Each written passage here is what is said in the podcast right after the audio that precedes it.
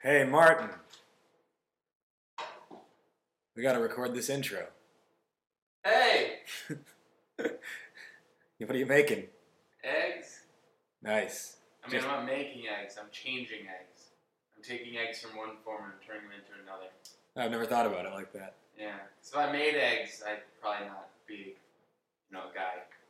Welcome, ladies and gentlemen, to Idea Lemons. Discover your inner awesome podcast. My name is Rajiv Nathan, and his name in the corner is. Martin McGovern. This is the show where you listen to kick ass conversations with dope ass people about deep life stuff. And if you didn't know by now, we are on an epic six week road trip around the country. Changing eggs around the country. right now, we are in Austin, Texas, on the second to last stop of our road trip. And while here, we just had a conversation with Lindsay Thompson. Really cool girl. She's a Googler working in people operations at Google out of Austin. Funny person. She's also a Harry Potter enthusiast. She's an aspiring. More than a Harry Potter enthusiast, she is an actual wizard. She's an actual wizard. She's an aspiring uh, top secret spy and professional quesadilla eater and a Geek Night Trivia quizmaster. So we had a cool conversation with her because she works at a company, Google, where everyone looks at that and they go, oh, that's like my dream company. But have we ever actually stopped to define and think about what is the dream and what is living the dream? It's a phrase that people throw around all the time, like, oh, yeah, living the dream, right? I dream about all sorts of things. so we aim to tackle and answer that question. What is living the dream? Now, before we dive into the episode, want to remind you guys that our road trip and our podcast is in partnership with. Under 30 Experiences, the most kick ass way to travel. If you don't know about Under 30 Experiences, check them out at under30experiences.com. Uh, if you want to travel somewhere cool like Bali or Peru or Belize. Brazil or uh, Ireland. Iceland or, or Costa Rica, uh, they go to a ton of cool places and you travel with amazing people who will end up becoming your best friends.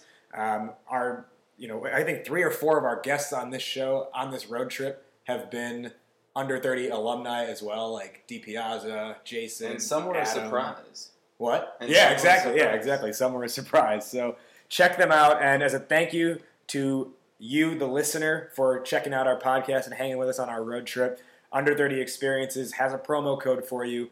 If you use the promo code IdeaLemon on their website, under30experiences.com, you will get $100! $100 off your next trip booking. So if you want $100 off to go to Brazil or $100 off to go to Costa Rica or to go to Ireland or any of the amazing places they go to, use the promo code IdeaLemon. And what are some ways you could use that extra $100, Martin? You could buy a whole lot of eggs and then change them into other forms of eggs. like scrambled, sunny, hard boiled, I, I only know how to do scrambled. soft boiled. I don't know how to. Well, I guess I could boil an egg, but I don't- like if you said if you said poach it, I'd just have to walk away. all right. So all that said, remember check out under30experiences.com and use the promo code IdeaLemon for $100 off. Let's dive into our conversation now with Lindsay Thompson, where we talk what is living the dream. We'll catch you after the show. I think like people have their own individual meanings of that. I think there's like the on paper interpretation of it that, you know, do you by definition live the dream? But I feel like there's a lot of people who can sit back and appreciate like this is my personal dream. What about for you personally? I think in a lot of ways I am. Um, I mean, I'm still I'm still young, and I wouldn't say that I've necessarily hammered out like what the dream is in every aspect. I've always been very achievement oriented, so I think I'm one of those people that on paper looks like I've checked the boxes and am doing some things right. Dotted all your T's. Yeah, yeah. I've got like an education and a good job, and um, but I, I think that there's a lot of like personal fulfillment that comes with that that I haven't mastered. Mm. So I think there's probably a balance. I'm sure there's a lot of people doing it much better than I am. I don't know if I think I'm getting close, Mm-hmm. but I'm not there yet because I feel like part of living the dream is having the sustainable income to where To continue living. yeah to continue living the dream right To continue living, period. yeah and i mean we you know we went all in on Idea Lemon this year and it's like our bootstrapped Yeah. either you know like go for broke kind of year Yeah. so by the end of this year i'm gonna t- my i will have taken a negative on the year Mm. which won't make me broke but it's it's like the necessary first step i think to get to that point of Yeah. of the ultimate income sustainability Yeah. but i know because at this point money is not a non-factor Yeah. for me that i couldn't say it's living the dream because Sure. i want it to not be a factor the whole like money can't buy you happiness thing. I've heard that that's true like up till I think like seventy thousand dollars is the threshold. yeah 75 i think it Yeah, is, anything more than that, you're not necessarily getting more happiness, but you need But somewhere. have you accounted there. for inflation? yeah, for sure. 2015, maybe. but then, like conversely, last year when I worked at a marketing agency and had for the previous three years, um, last year I was making over seventy-five dollars, and I was not happy. Mm-hmm. Yeah. and I would call that way fur- clo- way further away from living the dream than I am now Yeah. because the work wasn't wasn't aligned with what I wanted to do, Mm-hmm. and the lifestyle was not what I was not in alignment with what I wanted for my life. I feel like you find that with a lot of quote unquote creative stuff. I worked for a marketing agency too, and I loved it. Like, I love the people. Um, but it's funny because that's something that's known as a creative industry, but there's a lot of non creative work, a lot of like kind of bland analytical. No, accounts it's yeah. Oh my god! Like it, you know, you know those diagrams that'll be like what people think your job is. Oh, like, yeah. what, What your parents Yeah, what think, your parents think what your your job is. What your friends- job actually The is. mayonnaise. Oh, for sure. Yeah. The what?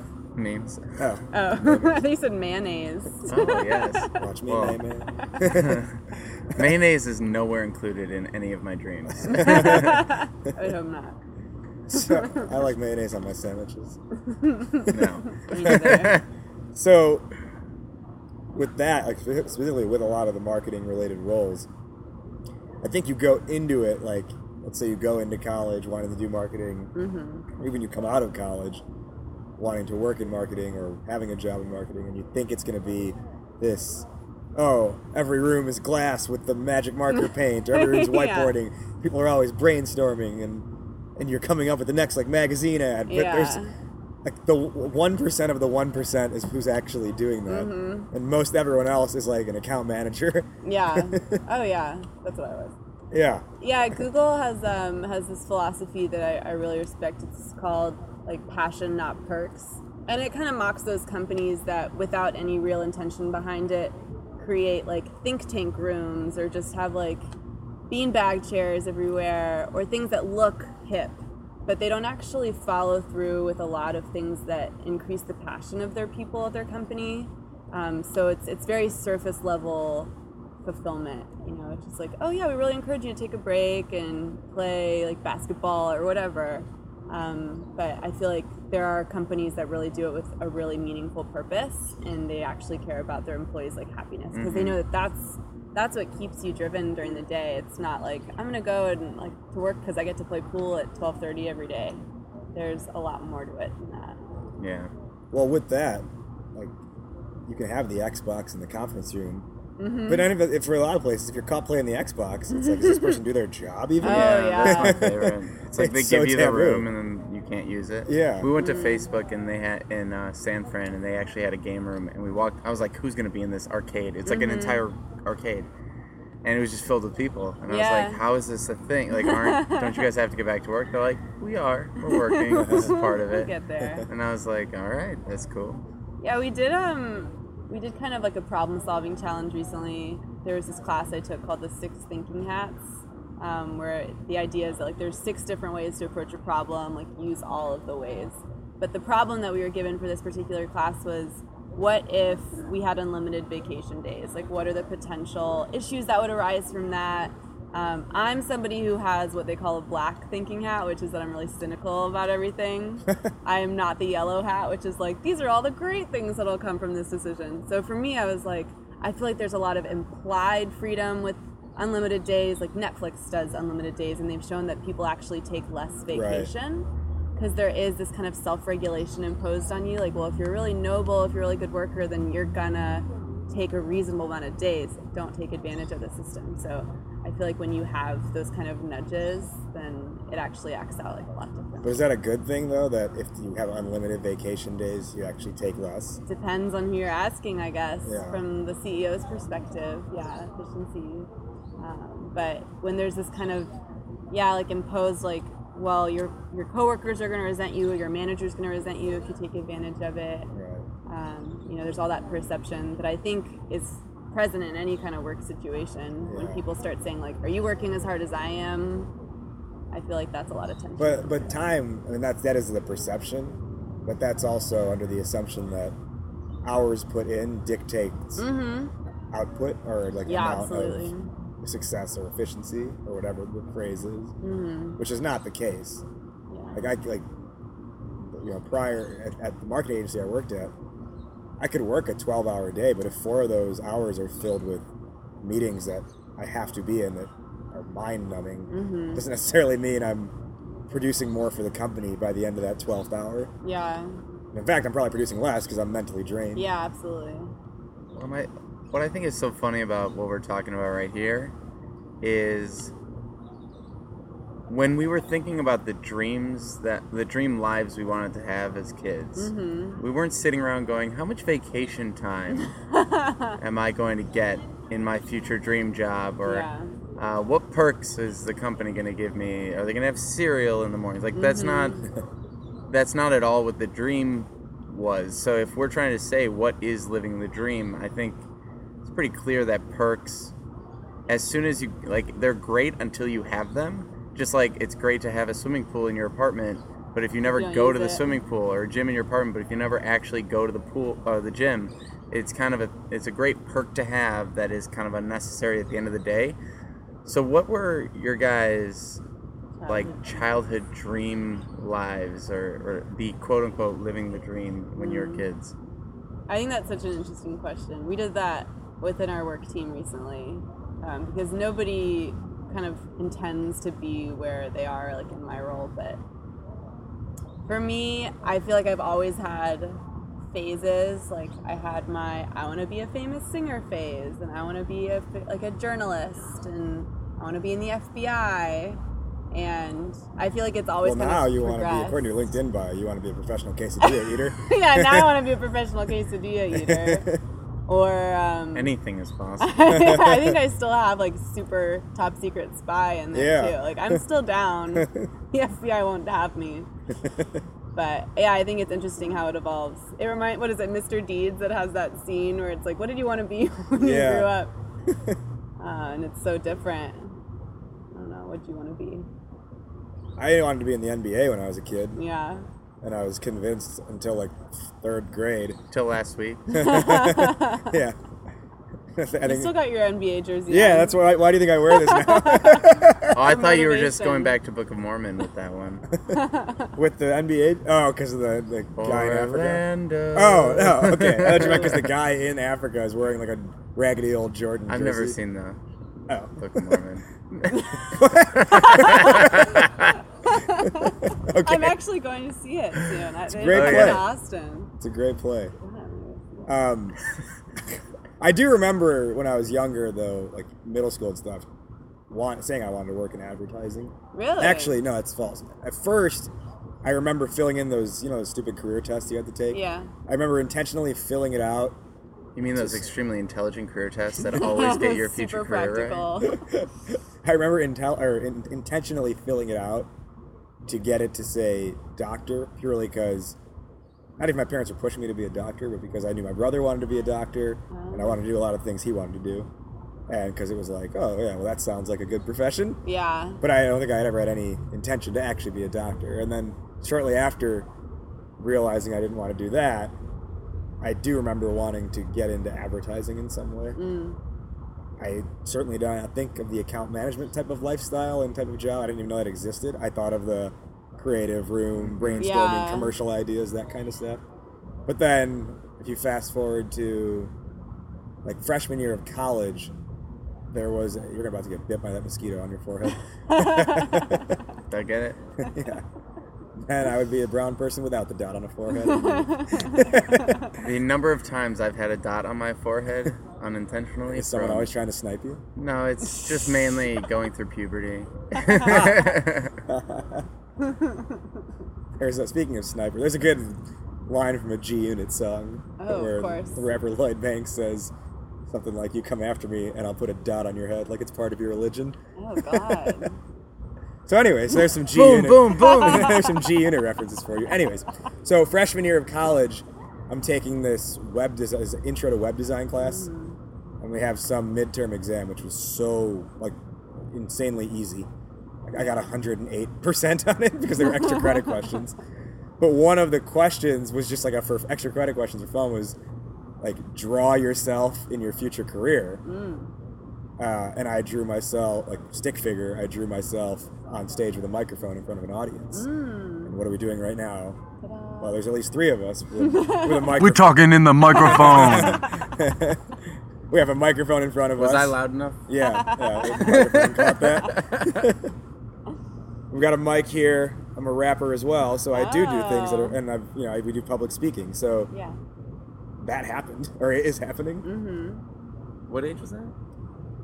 Like 18. That's pretty. That's pretty cool. What about you, Martin? Oh, I got it. um, my initial dream was to be Jim Carrey, uh, and I annoyed everyone to death with uh, the Alrighty Thens, Oh, and right. um, got the stern talking to that I better get good at waiting tables. Um, so that dream died, and then I was gonna be a news reporter because I loved getting up at 5 a.m. And I was like, Psh, I'm up before these people. I can do this job, and I'm I'm good in suits. I don't think until like end of high school. I don't think I woke up before like 1 p.m. in the summer. Oh, I was crazy. I was like at school like three hours early every day in high school. And I was always five school. minutes late to the first class. Yeah. always. I was I was early to chorus, which was an hour before school. Jeez. What is chorus? uh, Choir. choir. Oh. Yeah. Early morning choir boy. Yep, yep, yep. Pipe down, choir boy. I was Uh. like thinking it would have been something cooler than what it sounded like. I did choir too. It- it's just it's a chorus of booze you rain down, you rain down on people as they walk in the Apples, building. pears, and oranges, and chewing gum, and marshmallows, and lollipops, and chocolate, and it. lemonade. What's that? It's a warm up. It's obviously a warm up. Oh, okay. we explain to the rapper, the performer on stage. um, yeah, so then it was that, and then um, like mid high school hit, and I stopped wanting to get up early, and I was like, eh, I don't want to be a news reporter anymore. um, and then uh, marketing, because I had the same thing. Uh, I wanted, I saw like the Beetle ads and all that good stuff, and enjoyed advertising. But I didn't realize that was more copywriting and not account yeah. and I was always told my whole life that the creative route is too hard, so go the business route. So I just kept going the business route with always a, you know, holding on with a foot in the door of the creative side. Uh, and so I did an art minor and things like that. Um, and eventually, Do you think you would have been better served if you did the opposite? Foot in the door in the business. I don't know. I don't. I you know I've tried to play that mental game and it never comes out with a real answer. It always comes out with me just getting frustrated. So. Yeah. I think now the only way to think about it is, well, that's what I've done. Here's what I know. I think it's better to know what I know than to, and, and now approach anything creative moving forward with a business mindset than to have been thinking things are like, oh no, this is art. I can't sell this. Like, I'd much rather approach everything with a business marketing mindset and then see what art I can create than the opposite way. Yeah. Um, so I think it served me well in the long run, or I, actually in the short term as well, because I had enough money to leave and do this. Yeah, Yeah. that's true. You know, if I, I- had gone the art route, I'd still be working wherever I was Yeah. working. I was told the same thing, or not told, I guess, but just kind of like came to learn. Because when I exited my FBI phase, uh, it was when I was a junior and I was applying to all these internships, and I was applying to the FBI and Interpol, and um, just wasn't getting any traction. I just didn't look on paper like what they were looking for. Um, and outside of my studies, like I studied criminal psychology, but my like passions, my extracurriculars was like large scale event programming, like concerts and um, like running like the student union board and things like that that I, I was super passionate about and never really thought about how that could integrate into my life. And so on a whim, I, I applied for MTV. And so I ended up interning at MTV the summer before my senior year and I loved it and it definitely showed me that I love that kind of culture that like creative culture at work where you just feel like you can be yourself um, which is obviously very different than working at the FBI you're not really an individual I think. Um, but in that setting I also was like but I couldn't practically do that. There was also a lot of a lot of expectations I think just having an expensive education and wanting to make the most out of that. I didn't want to leave Duke with a non-prestigious job lined up so as I was looking for jobs senior year, I was like, well, I like something creative, but if I wanted it to be in like big event programming or work for a record label or something, it would I would have to be an intern, and I wouldn't want to start that way. And then lo and behold, when I was like shocked that I left Duke without a job, because um, you know they they tell you that you're the golden child, and that of course like you like screw the economy, like you'll be fine. Yeah. And I wasn't, and so it was not until a couple months later that I found my marketing job and I was an intern and I worked for ten dollars an hour for the first six months. And um, it was still you know creative but it was definitely not what I had originally dismissed because I thought that that would be too hard or you know like too from the ground up. And I really wanted to get results and prestige right away. And it kind of took me leaving Duke and getting out of that mindset of you know having that prestigious next step to kind of humble myself and say like this is going to be a fun opportunity and I'm going to learn a lot and that's where I want to go. Yeah. I think it's really interesting because like if you do go the safe route, right? One of the things that I've noticed, yes, it's harder like so every no matter what career or job you go into, to get to the highest point of that job to like the people who are the badasses making those commercials that inspired us to get into marketing or whatever Mhm. it is, you really have to it, it's it's a long shot for most people to get up to that point. So like, and the same goes for any sort of creative thing. So if you want to be an actor as a kid, or you want to be a singer as a kid, or you want to be whatever, people say don't do it because you'll never get to that like Mm-hmm. you know genius level. And I always find this so interesting because it doesn't matter which path you go on to get to that top level, you've got to do some crazy stuff. You've got Yeah. to be really focused, enjoying it, liking that type of work, and good at that type of work to get to the top. And so I always find it interesting when people get discouraged for going after things because they're like, well, I'm never going to be John Lennon, so why try music? But then they'll go into their other career and be like, well, I don't even want to be here, so I don't care if I get to the top of this. And then you get s- like, yeah, you might, I mean, you didn't graduate into it, but like a lot of people graduate into this level and they'll spend seven years not getting much higher than that level. Mm-hmm. And you just see all those middle managers kind of just stay there. Yeah. And so I always find that really interesting where, you know, it if you actually wanted to get to the top of any industry, it's going to be just as much of a long shot as pretty much anything else that you want to do. So it's better to kind of go after what you're excited for in the first place. So like when you went for your internship and looking back on MTV, like are there any things that you said it got too big or that was too big of a thing to look at? Were there any things that you like look back now and wonder about? I feel like, I mean, I knew that I didn't want. I, I do feel like in the end that I, I really did follow the trajectory I was meant to follow. Um, I'd always wanted to work for Google. I applied there like 10 times and never got an interview. and it was when I was doing marketing in Atlanta that I they reached out to me about this job. And I just remember you know, taking off the morning from work and sitting on before my phone interview and just thinking like this is what I've been working for because I really struggled um, kind of feeling validated after college. I'm always somebody that's been really derived my value from the the work that I've done, like the extracurriculars that I've I've worked with, like you know, accomplishing things. And though I felt successful and appreciated in marketing, I it didn't feel like I was on that path anymore, and I, you know I started panicking that I was losing my potential the farther and farther away I got from college, where I felt like I was truly at my peak in terms of what I was executing on. Um, so when I was about to interview for Google, I just remember being like, "This is it! Like this is you know, where this all becomes satiated. Um, and then I started Google, and absolutely was that way. But again, like my first six months, I didn't feel successful. I didn't feel like I was in the right place, and I just feel like that's really cyclical, no matter what path you're on. But I definitely am currently in a place where I feel like I'm doing the right work and I'm with the right people and I'm learning a lot, and I still feel like I'm I'm accomplishing something.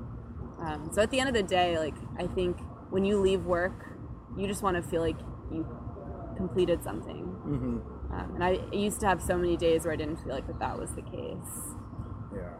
Well, and what's interesting about that is what you just said is rarely what is actually taught Mhm. education wise in high school and college. And plenty of people along that pla way will say, like, you know, the school can boast, like, follow your dreams, that kind of stuff, right? But then what is, I don't know, let's say Duke's, let's say whatever prestigious universities, what's their biggest calling card they promote to get people to apply to their school is 75% of our graduates leave college with Yeah. a $80,000 a year job, right? Yeah. And that's like the take home statistic that they get to attract people to the school. Even though they might say, follow your dreams, live your passions, and all that stuff. Yeah, Duke was a place that really empowered me, but it, when I was looking for jobs, I really came to understand that I was not who they were catering towards. You know, it was the consultants and the investment bankers and the big ticket people, and I just knew that that wasn't my path. Um, and so I felt kind of lost in that discovery. Well, and then that what that creates then is so a lot of people go down that route, or even the advertising, even just any jobs really that are the air quote standard path. hmm While the university or whomever might feed the live the dream, and then you get into that path that isn't necessarily what you want to do. Then that the ironic part is then that's when you start to have the water cooler conversations of living the dream, right? Yeah. That's Yeah. funny. I was literally just writing that down. because that's what made me quit my last job. That exact thing is um, every week I would I, I got to the point where I started counting it on a daily basis. How many people in the office said "living the dream" sarcastically? Really? Like so, it'd be like, "What are you up to this week- weekend? Living the dream." like, how was that meeting? Living the dream. And I Yeah. like it drove me crazy. Like I I I'm pretty sure I, you know, came back to our work and started complaining about it. Yeah. But um, you know, I think that You guys have shitty dreams. yeah. well, and that's and that's what kind of drove me crazy. I'm like, are you? Like that's the question I wanted to keep asking people. Are you? Because you seem to be trying to convince yourself that you are.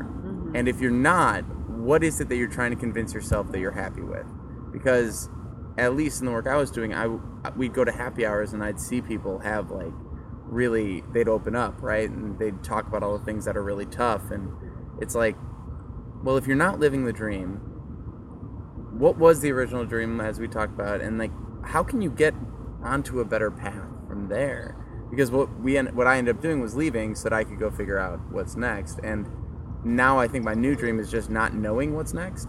Like that is living the dream for me. It's it's the excitement that comes with every day is kind of like oh what's happening today kind of a thing. And so I always find that really interesting to kind of when when people do use it sarcastically or have have you guys ever used it sarcastically where it's like what what was it you really meant when you said that?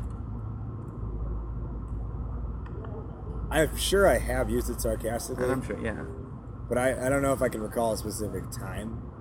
And I know because we have these kinds of conversations, I'm like aware Mm-hmm. to use it very tastefully and tactfully. but I, you know, I'm, I'm, I'm actually think when I've used it, it's been when I meet people like Marissa, who was on our podcast, who's this champion downhill longboarder. Right, that's where I'm pretty sure I said to her, oh, "Wow, you're living the dream, huh?" Yeah. Because that's something where I'm like, man, you made a career out of that. That's fucking cool. Yeah. I think the genuine instances that I've recently used it have been towards like U30X people like Courtney. Mm-hmm. Like you are living the dream. And certainly I acknowledge that they have their own struggles too. But that's the kind of thing that it's so easy to look at and be like, see, like that's that's what the dream is, like not this desk job. Right. but at the same time like it's it's unfair to assume that they they feel like every aspect of their life is perfect either But I don't think it necessarily means everything's perfect Mhm. either, because dreams end. Yeah. Right? You wake up. Yeah. But I like that on this road trip that we've been doing several times as we meet people, they're like, oh man, you guys are living the dream, huh? Mm. I'm like, kinda, yeah. I don't want to sound like an asshole, but yeah. Yeah. This is everything I want to be doing right now. I feel Oh, go ahead. sorry um because when i really think back to like your question about what you wanted to be when you were a kid um what i always found myself like when i'd play pretend i was like a witch or a spy or you know some someone with like extraordinary abilities. And i think that that was really instilled in me from very young was that i didn't want to be ordinary. I wanted to follow a very special path and like a very unique path and whether or not like i ever got my magical powers which unfortunately i, I didn't yet She just can't tell us. Yeah. It's a bit on the DL. I'm just waiting for you to guys. wiggle your nose and we just i have a wand in my bag i really do i carry it with me everywhere i go do you want me to pull it out Yes. let me get it I was hoping we had this warrior wasn't spears on one episode. Now we have magic wands. Are you going to a Harry Potter convention after I went to a Harry Potter world and I got this wand and I like always bring it with me. Oh my know why, god. I expected it to have a star on the end of it, not No. just be a, not just be no, a stick. it's not a fairy wand. It's And a for those who proper ne- witch wand. For those who would like to know, the serial number of this no, wand is that's secret. That's my secret serial uh, number wand. avocadabra. No, What? No. don't mess with that. That's the killing curse, man. What what are the Harry? I can't remember any of the Harry Potter spells. Spells, lumos. Um, oh, they're all Latin except for the ones that aren't. So, um, eat toads. No. or no, eat slugs. That's what it was. Eat slugs. Yeah, when uh, in like the second, first, first movie, I think he goes Oh. eat slugs and he starts spitting up the Oh, slugs. that's the second movie. Yeah. This one backfires. So if you've ever seen Mystery Science Theater where they like talk Oh, over the movies, it's Yeah. like uh, they're like uh, magic, always Latin except when it's not. That old sci-fi channel show where like it was like Yeah. the robots Yeah. yelling at the movies. well, on they had a new thing that's called. Um, my brother's gonna kill me because I'm forgetting what it's called. Moving on. they do, well, they do something like that at uh, Alamo Drafthouse here called Master Pancake. We were told we have to go to that. It's amazing. Where? Well, Alamo Drafthouse in general, you have to. Oh yeah, yeah, yeah, Perfect. yeah. I just um I speaking of living the dream, I just got this side job that I was so excited for. Uh, there's this trivia across North America called Geeks Who Drink Trivia. Or Yeah, Drink- please No way me Geeks Who you're Drink- involved in that. Geeks Who Drink Pub Quiz, um, and I am now a quiz master. So And you create the questions? no, no, I um I just like host the quizzes. Okay. Do you like play along with the TV show What TV show? Geeks Who Drink? Oh yeah, there's uh no. No, I've always like gone to the the quizzes here. Uh, they're all over Austin. It's really popular in Austin. Mm-hmm. And so I auditioned to be a quiz master. And so I'm I just started like last week. I'm really excited. And they asked me, you know, what my like geekiness was, and obviously it was Harry Potter is like my biggest source of geekiness. You're not gonna like that I say I stopped reading after book three because No, I I don't lost like interest. it at all. I don't want to hear it. It's just that I carried book four all over Ireland, and then I was like, "It's so heavy." I've been on chapter 11 of the Goblet of Fire for about 14 years oh now. man. So it's a really tough chapter. Yeah, it's a hard one. I don't know why I grew out of it, but I did. I just, and I haven't seen the movies either. oh, it's such a beautiful series. I'm trying to remember. Snape story is the best. Yeah. Oh, so there's this um this woman. Her name's Brene Brown, and Daring she Greatly? yeah, Daring Greatly. She just spoke at at Google last week, and so I'm part of Women at Google, which is like uh, a female like employee WAG? resource group. No, just Women at is what we. That's the stock ticker symbol for Walgreens. WAG.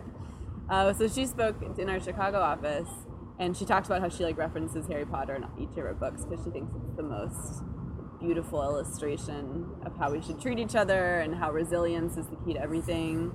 And I wrote for my visual studies class one year. I wrote a paper on how Harry Potter, like Voldemort and Harry, both have very similar like foundations. They were both. You know you're mispronouncing Voldemort. I know. I read that article. It's a French supposed name. Voldemort. Oh, okay. No T.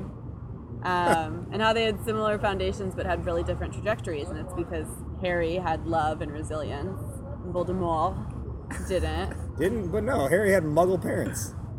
What do you mean? No, he didn't Both have of Muggle Harry's parents were wizards. Or sorry, Harry was with. Stop trying to Harry was make fostered by commentary. Muggles. Both Harry who didn't like him. Exactly. Both Harry and Voldemort were orphaned and left to grow up in, a, in an environment that didn't build them up.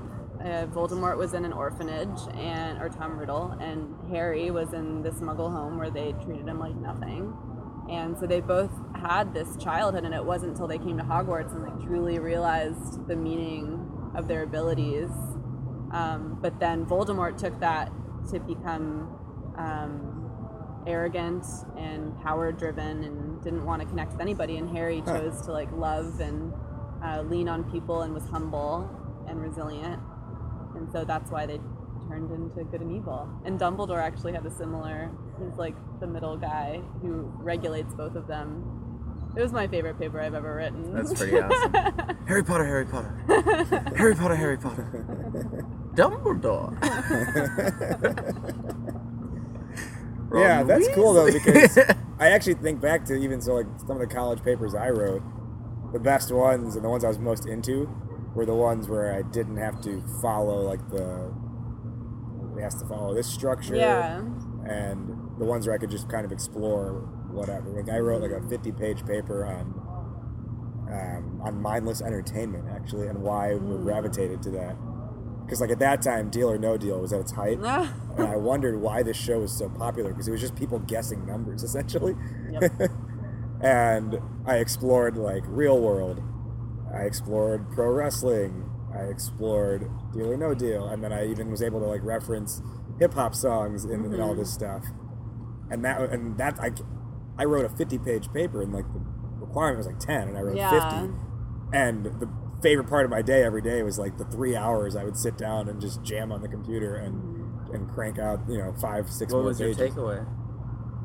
We need escape. That's why we gravitate toward these things. Thinking can be tough, and mindless entertainment is a aspirational. So like keeping up with the Kardashians, we want to keep up with the Kardashians because it's something to aspire to. And two, we need to give our brains a break. Um, pretty frequently, actually, and just shut off and watch something like Family Guy, where you just laugh because it's like stupid and funny, and there's not. I guess they started to make it more message driven, but in the beginning, anyway, it was just let's just laugh at this Yeah. them making the same joke eight times over until it's you know until it's annoying. Even in our in our social media, it's like It's like you, the light bulb just came on behind you. It's like you have an idea. Even in our social media, it's gotten simpler and simpler. Where like Instagram, you just scroll, you just look at pictures. You don't even need to read anymore. Or Tinder, you just swipe. It's it's so it's so like as simple as possible. Like don't exert as little effort as possible just to be entertained. And I mean, I often find myself like, do I want to read my book or do I want to watch TV? And I just watch TV. yeah. And so yeah, it's like we we overexert and then we underexert, and we just we're in these like constant fluctuations of doing something and doing nothing. Mm-hmm. That's like what when I talk about when I live the dream. When I say that kind of remark sarcastically, it's definitely in regards to like what I do with my free time. That's never been my forte. How I use my free time. I can use my work time really efficiently but my free time i just laze about and that's when i, I get down on myself is when i'm like i could be out adventuring or learning or contributing and i'm doing nothing so that's when i'm like oh yeah living the dream like ate queso all day yesterday didn't leave my room. It was good, Casey. i mean queso all good all queso is good in my eyes Yeah, I think, and that's where I, the whole like the let me just binge watch Netflix all weekend thing. Mhm. That's where I'd never want to be like this is what the dream is, or because I actually get very antsy if I just sit and just watch TV for a while, unless it's wrestling. that's his thing Because you're in the ring. yeah, exactly. um, but yeah, I have a very tough time just like if it's like a Saturday afternoon, just like hanging out at my house and not doing anything. Because I always feel like I should be doing something else Yeah. with my time, and I'm just like I'll be sitting there like going stir crazy.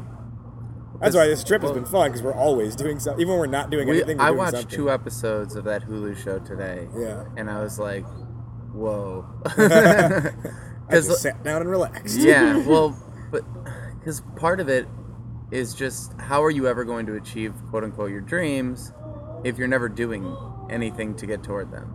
So like, you know, I, I you mentioned that geeks who drink thing, and there's that TV show, and I I know someone who was just on that show, mm. And for years she's just been you know working her way up to like what she enjoys. Uh, she's a huge Doctor Who fan. She's like everything she does, she does to the extreme. And I know she watches a lot of shows because she has to, because that's what she's into, and that's also what she's trying to make her life and her career. And it kind of blew my mind seeing her on that show because I'm like, holy crap! For years we've just been like, God, I hope she really goes somewhere with this. You know, like just watching on Facebook, you never know what people are doing behind the scenes. You just see little updates here and there. You know, she's like working at Disney, she's doing this, she's doing that, and like, um, and then all of a sudden it's like boom, like wow, like that's a milestone moment, and like I can't wait to see what you do next. And it's kind of what you said. You watch other people, and you're like, I don't know what their life is like. I don't know what what the, what they're putting into it, but it seems like they're living their dream. And every time when we sit down and we do something mindless, and I think the reason that you get antsy or frustrated is because you're like, I could be taking steps toward that dream, and if your work isn't also working toward your dream, then I think that's where people really start to get down. And you just there's so much easy mindless stuff out there that if you if your work isn't getting you closer to your dream and your side stuff isn't getting you closer to your dream or you don't have any side stuff, you're just going to immerse yourself into the Kardashians and just live vicariously through their dreams. Yeah. And then start dancing along to this music that's going on in the background. it's a good backing track. Oh, Yeah. wow. They just threw their speaker in the water. Oh wow, it's a waterproof speaker. That is pretty cool. You know what's funny about him being like, it floats. Holy shit! Like, did he did he buy it expecting that not I to know, work? like, would he, I would hope I'm I'm would he really been like, good? wasn't a I expected. he throws it in his shorts out and kills kills all the bugs on the surface level of the pool. Oh, it didn't work. All right, let's get back to sitting down. That was quite the demo. Yeah. That was really all they've gotten them to do. But I think that's where people then give up on their dream, right? So you find yourself in a job that isn't working toward what you originally wanted to do or what you aspired to be. Then you just sit and watch entertainment, and then you're never coming up with a side project or anything that gets you closer. And then eventually you just go, well, that's never achievable. And it's stupid for me to have thought I could do it in the first place. Whereas, yes, you might not, I might not become Jim Carrey because Jim Carrey is a human being that you can't become, right? He's physically another person.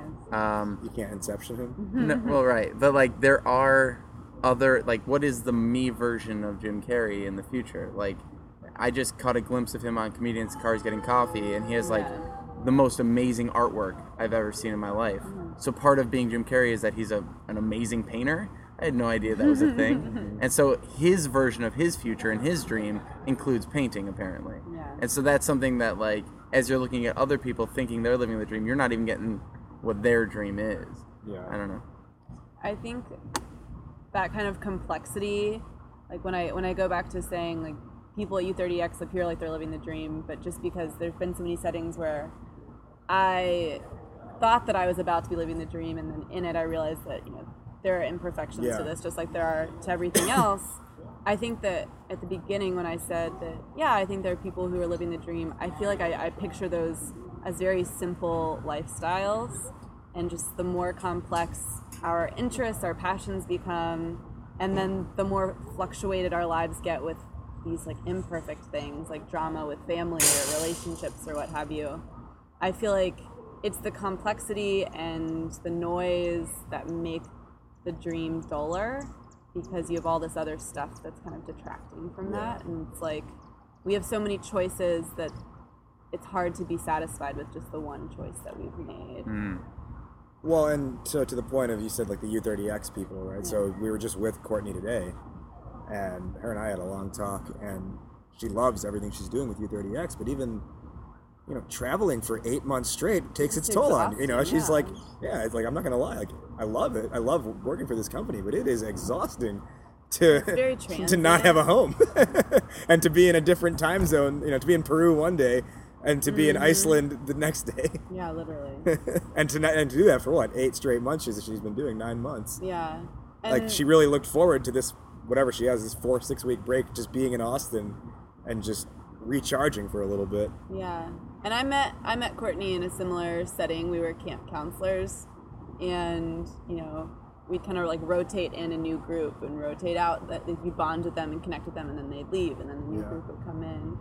And there's something exciting about that, but there's also something really hard about that because you're not maintaining those connections consistently like in that time too. So I think that that's also hard when she doesn't have that consistent community necessarily. So I know that that's something that she sort of craved mm-hmm. as well. yeah but the good thing though is because she's found a job in a company like that is she can work towards a better schedule for her Yeah. she might have to start off traveling for eight nine months but her intention is not to be doing that the rest of her life right like she's going to do this for a little bit and then figure out how does she scale back and maybe lead a handful of trips a year and Yeah. work on more the more the creative photography stuff for the business or mm-hmm. whatever it might be and that's where it's just as important to you know like anything that you want to really go after you're going to have to eat shit for a little while right? Yeah. and traveling the world is not necessarily eating shit but like just take it relative to the situation Yeah. but if you're serious enough about it, you'll find the right environment to be in that while you may have to eat shit for a little bit, it'll ultimately allow you to be flexible to get to that point that you want to get to. Versus if you're with a company or with whatever that is like, well, hours are nine to five, no matter what, no excuses. Yeah. You know, you get five vacation days, that's it. And there's no, you know, there's no exceptions to the rule. You'll never be able to change that structure or get to a point where you can modify it to what's best for you. And I think that that's something our generation is criticized for is that we need instant gratification. So as soon as we sign up for something and start it and we come to learn like, well, it's going to be hard first and then I'll be happy, then you're just like, nah. And I think that that's a harsh critique for the entire generation, but I've certainly exhibited that in my life. And I've certainly learned a lot from humbling myself and, as you so eloquently put, eat shit.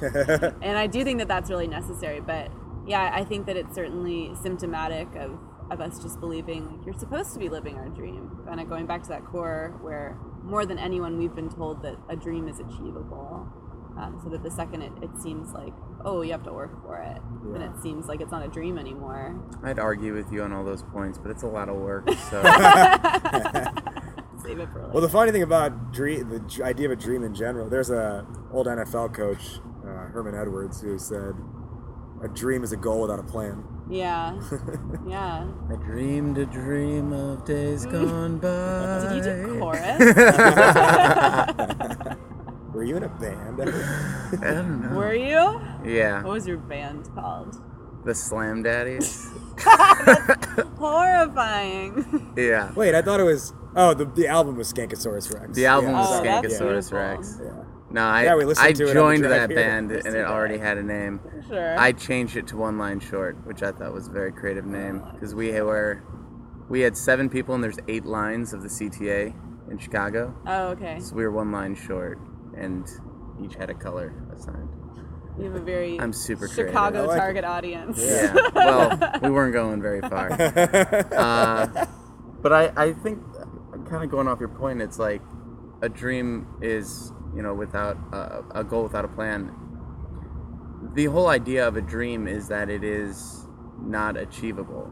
Like, so, you know, I, I have dreams every night and I wake up and I don't want to go relive those usually. Oh, yeah. and like, yeah, they might be cool. but That's they're why it's not called reality. is- well, that's yeah, Yeah. that's the whole point. It's like why are we chasing dreams in the first place instead of chasing realistic lifestyles?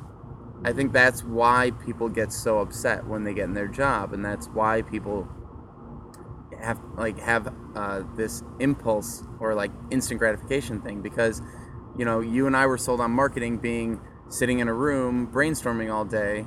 Uh, and that's literally marketing selling us marketing, you know, madmen. Um, and everyone is sold on the lifestyle and all this stuff that's just not true.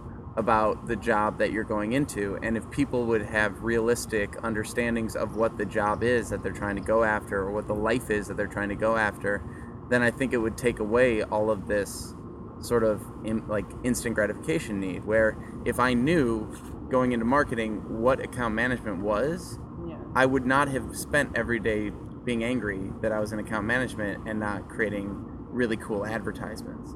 And that I think is one of the key pieces, which is maybe we should stop having these like dreams and start having realistic ideas of what kind of lives we want to live, and then we can start actually doing them. So like when we did IdeaLemon, I knew exactly what the lifestyle was going to be. A lot of craziness. and I'm not even thinking about where this is going to be in 5 years because I just want to be able to manage and control the craziness of today. Yeah. And because I know that, and because I know that we're making the right connections, that something good is going to happen, and that um, I don't have a specific dream, I just have an idea of where this is going and what we're trying to create, then the outcome, however different it may be from the hundred different ideas that I've dreamt about, it doesn't matter which one comes out of it. All that I know is none of those dreams matter because they're never, they're all just ideas. The only thing that matters is what I'm executing today to get to the next point. Yeah, expectations have such an ability to warp like our ultimate satisfaction with something. If you go in thinking that it's gonna be so cool and so easy, and you know, occasionally I'll do stuff, and then you know, it can, it's completely different than what you expected, then you know, if you had had reasonable expectations for that, then you, you might have actually been able to appreciate the small things rather than focusing on what isn't what you thought it would be. Yeah. hmm I will say though, I, as you were talking, what I recalled was when I started out in account management, I actually like I loved it, and I do remember having a conversation with one of my coworkers and some some of his friends I went out with one night. We just we tried to like, you know, just shooting the shit and saying, okay, well, what, what's your dream job? And I remember my answer was like, I think I have my dream job right now, Mm. but dreams change, right? Yeah. They're not static. Yeah, because then what I experienced in my trajectory with marketing was um, humbling, like being humbled, and then like feeling valued and feeling excited, and like the U curve goes up, and then it just gets stale. You know, like I've kind of reached my maximum Yeah. Yeah. potential here. Not to say like I, I definitely believe you can always keep learning, but I think that there's a point where you're no longer learning towards what you you want to achieve. Yeah. And so I think that that's when you're just like, all right, next. Yeah, exactly. And, and my role changed too. But I remember in the account management stuff, the first couple of years, I loved going into work every day. I loved the people I worked with and the work I was doing. Um, I, but to that point, I think it just became. Well, there's not a whole lot. It's it's incremental learning at this point. I'm not. I'm not drastically changing anything, or I'm not going to have a radical insight that I would want to have. And I think I can provide value in other ways. But uh, but I think the reason why I loved that job uh, for a couple of years was because of the people around it, people I was working with, and the fact that I had really good relationships with my clients. That was really what it was. It wasn't like, look at this thing I'm creating for you. It was, oh, I can have this type of a relationship with someone. So take that, and now it's, what are we doing with Ideal? And we're basically building relationships with people. Mhm. It's the same thing, just in a different avenue, and in an avenue that better suits me. Right. Yeah, because when I when I left my job in Atlanta to go to Google, I kind of saw it as I don't want to be serving people anymore. I want to be helping people.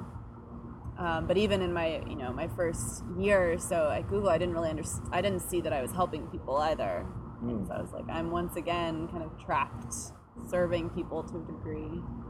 And so I think that that was another situation where I kind of expected it to be different. How did you change it then, or what what happened? Um, I think that I became more resilient in kind of how I interpreted the job. So it was like a very staffing heavy job and very quantitatively motivated, which is not something I've ever been all that driven by. Um, I derive a lot more from like the impact and meaning and, and feeling like I'm what I'm doing is leveraging my strengths. So it was more so just kind of like get through the core role so that you can focus on the things that you're really excited about outside of the core role and then eventually was able to transition into that like true external passion and like make that my core role Yeah. uh, so I, I luckily like you know developed clout and connections with people that that trusted me to do what I felt like was a better representation of my skills and what was going to make me more excited to come into work every day. But the bottom line is, no matter what you're doing, I do think it's always the people. Um, I've been really lucky to always love the people I've worked with, whether it's like flipping burgers at Mooyah Burgers and Fries in Plano, Nice. or Nice. or if it's working for you know a Fortune 500 company, I think that the people around you like really influence what your mindset is every day. Yeah. Yeah, because you're gonna shape your own reality based on what the other people's realities are. Yeah. Right? You're Yeah. gonna become more like those people who you're Mhm. around. What do you guys think of the idea of control in going after your dream? Because right now, I think so. The, what you just said uh, about it's the same kind of idea. It's the same building relationships and everything like that, but it's now towards something that I want to do, Yeah.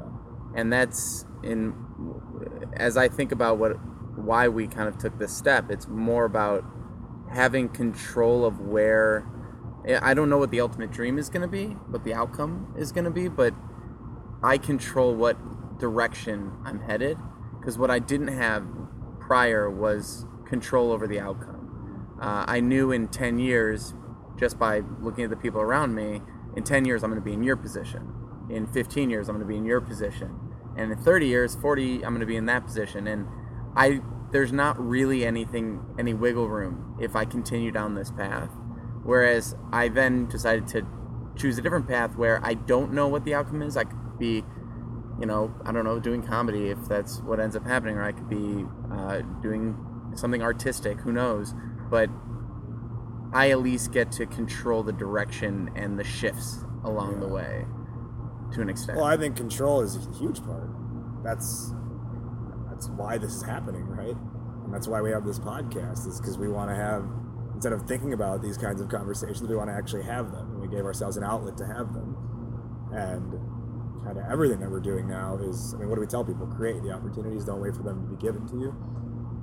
And that's how I think you start to actually move closer instead of just move the needle a little bit. That's how you really move the needle, you know, halfway across that thermo- or barometer, whatever you want to call it, by taking control of it and being, Pull out that magic wand. exactly. Start snapping it in Exactly. directions. because then you start to think about what do I actually need to do to make it happen instead of being in the, the hate the victim and the woe is me mindset. Yeah. And you get out of that by understanding that you have control. marketing was such a clear path too like like you were alluding to it's you know very like you're an account manager and then a senior account manager and a director and it's it's such an obvious path. And for me i feel like i'm very future oriented but i knew that that wasn't the path that i wanted to follow. And so i just need to have something to be excited about in the in the immediate future like an option that i'm excited for. And i definitely agree that in my current role like it was something that i really had to make clear that i wanted make clear that i was felt qualified for make clear that it would benefit the people around me. And i absolutely feel like i had to kind of fight for that. And i see people who are equally talented around me um, just meeker i guess in seeking those opportunities outright for whatever reason. Um, and i i don't I, I feel like i wouldn't be nearly as happy if i hadn't recently gotten what exactly what I wanted Yeah. role. And then that's you didn't you didn't just drift and it happened though, right? You were like, I don't want this. Here's something else I want instead. Yeah. And then you get the thing you want. Yeah, and there's certainly factors. I mean, I had great advocates for me once I made clear what I wanted. I couldn't have possibly done it by myself, um, but I needed to drive that. And I think that no matter where you are, like you, you're the person that's going to want your career the most, or whatever, whether it's career or relationship. Like you're the one that's going to want it to work out the most. So you have to be the one really instigating it. Yeah. What are oh Well, to to kind of add on to the control point, you know how everyone always says it's not the smartest person who you know is the most successful. It's I don't know what they say is the thing, but it's it's, it's frequently said you don't have to be the smartest person to be the most successful. What I think is funny, It's the one who bribes the most people. yeah, no, but it, I think it's more about what they say is like it's the people, it's it's, who, it's someone who's able to have the best relationships or whatever is the most successful, or whatever it might be. But have you? I don't know if it was the case in your high schools, but the top 10, 20 academically people, most of them, they're not doing miraculous things now because a lot of those top students were just kind of going after the validation of the A, straight A's, and the okay, well, someone tell me what to do next. Okay, someone tell me what to do next, and they're, I'm sure they're working fine jobs at an IBM, at a whatever, but the, I, the entrepreneur or the person who's doing geek night trivia or whatever is not the person who just sat there and was like, okay, well, what's next? Tell me what's next. Yeah. And who just thought about, okay, what do I do to get this this grade on this test or all that stuff. It's the people in that middle of the pack who are like maybe top twenty percent, but not top twenty people that start doing the radical things. What are you trying to tell us about your grades? Yeah. What I'm gathering is that you're top 20%. well, and I think, but it depends on what you're trying to accomplish, right? Like you want your brain surgeon to be top of his class going all the way back, but you might not want that's like it might not matter if you're just going to be a lawyer or something like that. Although it might matter if you're going to be a lawyer and you get to the Supreme Court, like who knows? Yeah. And so I, I think it. So like my oldest brother went to Notre Dame, and his roommate freshman year literally just like walled off his side of the room, didn't interact with anyone, never went to a party, never did anything the entire time that they were roommates, like barely talked. But that guy's a neuroscientist, brain surgeon, something like that. Mhm. And my brother's like coming back on a Friday night. He's like, I'm glad this guy's the one that's gonna have to operate on my brain in the future. Yeah. But that's someone who is doing something radical and amazing. I'm saying there's a lot of these. The, when you the the top 20 thing again, the top 20 people from high school who aren't doing anything that's crazy, like or even neuroscientist level. It's just like they they actually just fell more into the norm and probably got a job that is Well, like- and, and that's fine, but that's also coming down to what is living the dream. Living the dream is living whatever life you've chosen to live, right? And so, one of the questions I want to ask you guys are what are the other non career focused dreams that you have? And how f- close or far away do those seem today? And like, what, how are you kind of working toward them? Because, you know, I look at different people who, you know, they, they have lives that I wouldn't want at all but I could see I see them being happy with it. Yeah. Maybe not in every aspect, because everyone has. Same with people who are living their dream, traveling the world. People who are living their dream in the suburbs. Mhm. Very different people. Always, everyone still has their own issues and Yeah. problems, right? But Well, I don't. Yeah, I don't mean to bash that. Like my brother is 29. He's married with a four month old daughter, and he fucking loves it. yeah, But there are people who are lying to themselves that that's what they love and that's what they want. That's what I don't want to happen to people. That's what I don't agree with is subscribing to that idea that oh yeah, this is What I'm supposed to do. yeah exactly. So Well, and that's, you that's asked- just fine. you asked me the question the other day. You said, "Do you think anyone, or everyone, anyone, could become an could be an entrepreneur?" And I think it's dangerous to teach people that you should be an entrepreneur, just the same way it's dangerous to teach people that you should be a doctor, mm. because not everyone should be a doctor, not everyone should be an entrepreneur. And I think it's interesting. You're like, we we picked out someone from our friend group, and we're like, do you think that person could? And that's someone who's just like, I want to get up, do my nine to five, go home, watch TV. Yeah. And it's like, well, they could, but they'd have to change everything about who they are. yeah. Yeah. and then it's not them anymore. I'm like, I'm like, yeah, they could become an entrepreneur, but they won't, and they never want to. And that's the point, which is, what are the? How do you define living your dream? Is it the process of getting there? Is it ultimately getting it and then changing it once you've accomplished it and seeing what's next? Or, like, we're trying to define what is living the dream. What are all the different facets that you guys think of? personally and i said this in the beginning like i've i've always been very um, achievement driven and i think there's a lot of people who look for the balance there's a lot of people who skew towards personal relationships or their dream mine is more career driven um, so when i think about my dreams outside of like feeling successful it my dream comes from where I derive the most value. Like my dream is just feeling valuable, I guess, and having a boyfriend or a child. Like those aren't things that I've always sought for value. Um, so for me, that remains kind of the sole focus. Uh, I definitely agree that people can have many different aspects of that dream kind of spread across personal or professional or self. Um, but I think that people tend to focus mostly on one piece of the pie.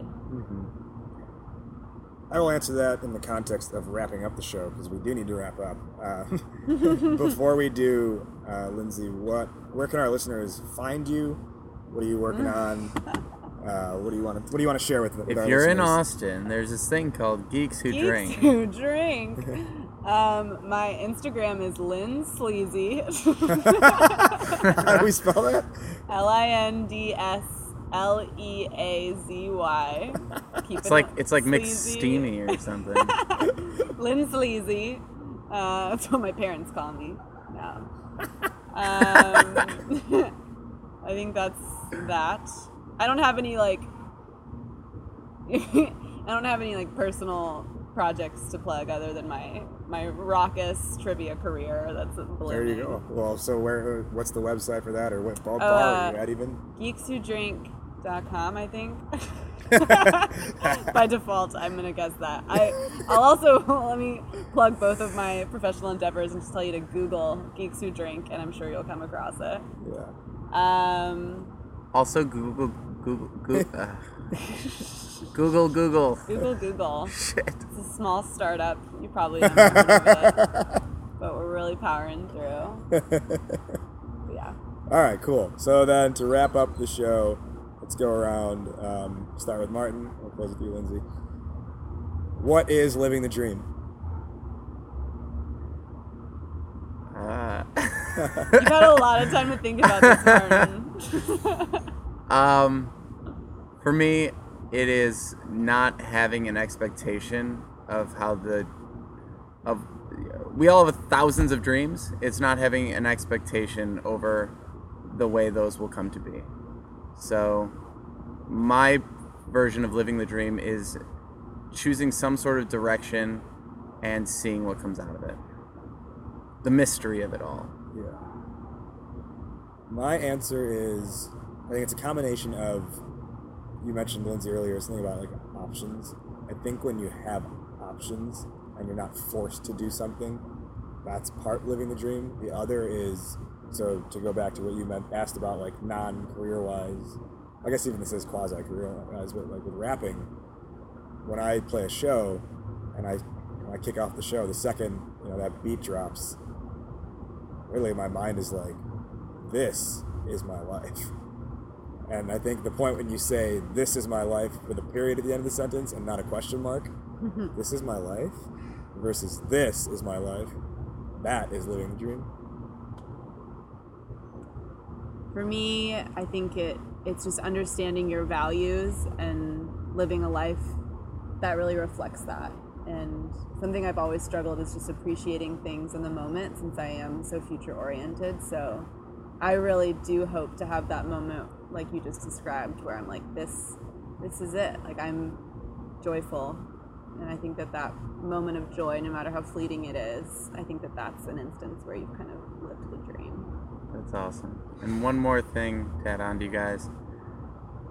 Listen to how you say things. Because if you're saying it sarcastically or with a question mark at the end, as Raj said, you might not be living your dream. Well, that's that's just to, to any of the, like the quote unquote valley girls who always talk like this. Oh, I talk like that. you do. the California question mark. I, I took um, like a, a public speaking class, and they, that was their feedback: is you you end your sentences like this, and Valley Girl syndrome. California question mark. Like. All right, Lindsay, thank you for, for being on our show. Thank you guys. a real chill It's episode. been real chill. All right. Vada Kedavra. I just murdered Martin and Raj. Is that what that was? That what that? That line was it. The spell is? The killing curse. Harry Potter, Harry Potter. You gotta get Harry Potter, Harry Potter. chapter 11. Goblet of Fire. Dumbledore. Well, that wrapped up our conversation with Lindsay Thompson. Lindsay, thank you so much for joining us as we talked about dreams, living the dream, and getting murdered by Harry Potter spells. If you want to learn more about what Lindsay's doing, check the show notes for where you can find her. Apparently, the Instagram is at Lynn Sleazy. So Lynn Sleazy. uh, be sure to follow along for the rest of our road trip by heading to idealemon.com, where we're documenting every step of the journey and releasing our podcast episodes there, as well as on the social media handles on Twitter, Instagram, and Periscope at Idea Lemon. And real quick, one more thing subscribe to our show if you like what you hear. All you got to do is just tap with your finger on iTunes and you'll be subscribed and you'll get every episode sent to you so you never miss a cool conversation. Share this episode with someone who has recently sarcastically used the phrase "living the dream." And I guess there's one more thing too to share. Uh, if you're in Chicago on Thursday, September 24th, that's when we'll be back from our road trip and we'll be part of a panel event at General Assembly talking about how to build a career out of what you love and build a career out of your passion. So check that out. It's online. Go to generalassembly.com to get your free ticket for that. We'll be on a panel for that event. Should be a lot of fun. Until then, we will see you. We're in Austin now, and we have the next episode out of Austin, our last episode out of Austin, coming up for you soon. We will catch you on the open road. I can't wait to crush these changed eggs.